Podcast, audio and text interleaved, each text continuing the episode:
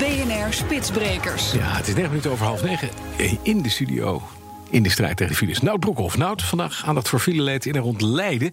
En dat op een dag waarop er bijna geen files zijn. Maar Nee, oké, maar we gaan het er wel even over, heb- over hebben. Want? Eh, komen jullie wel eens in die, in die regio Leiden? eh, ik kom zelfs in de stad, want ik heb daar een dochter wonen. Kijk aan. Studeren.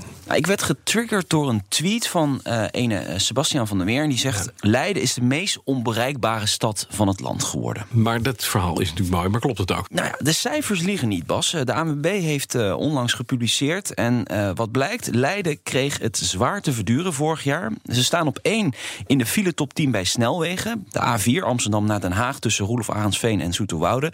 De filezwaarte, dat is de lengte maal de duur van een file, steeg met een kwart. En op 1 staan ze ook in de file top 10 bij de N-wegen. De N206, jou wel bekend denk ik, tussen Katwijk en Zoetermeer. Bij Leiden. De filezwaarte nam daar bijna met de helft toe. Dus ja, er is echt wel wat aan de hand. Wat gaat er precies mis? Want dat is natuurlijk het grote verhaal. Hè? Nou, ik ben daar dus even eh, achteraan gegaan. Ik heb wat eh, mensen gesproken: gemeente, provincie, ministerie, Rijkswaterstaat. En er zijn eigenlijk grofweg vier oorzaken.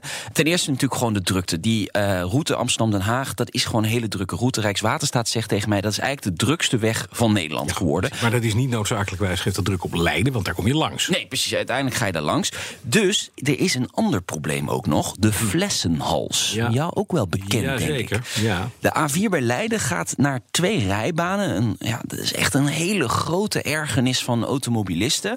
Daar had ik ook nieuws over, over die flessenhals. Dus daar komen we zo op terug. Dan hebben we nog de N206, net genoemd. Hè, tweebaansweg door Leiden. ehm, zonder vluchtstrook. Dus als het misgaat, dan, heb je gewoon, dan zijn de gevolgen groot. En ook een heel groot doorn in het oog daar is de Lammenbrug. De Lammerschansbrug. ja, Lammerschansbrug inderdaad. Ja, ja.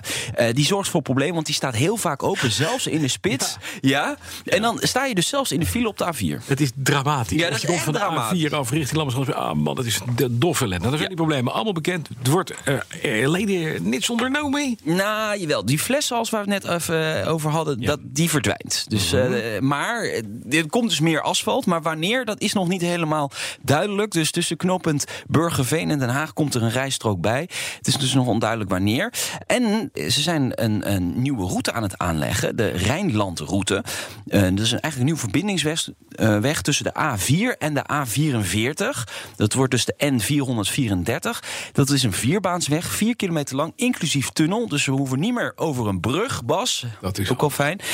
Ja, dat gaat dus Leiden ontlasten. Maar het probleem is, die is pas in 2022 af. Ja, maar daar is, wordt al 30 jaar over Ja, gepraat. dat is- dat is- A4, A44 verbinden. En, hè, Groot discussiepunt. Voorlopig staat Leiden dus nog even een jaarlijkse file top 10. Ja, dat denk ik ook. En ik denk Dat ook bovenaan wel. de komende tijd. Ja. Fijn dank je. Ja. Dan moet ik ook de komende jaren ook gewoon af en toe zijn.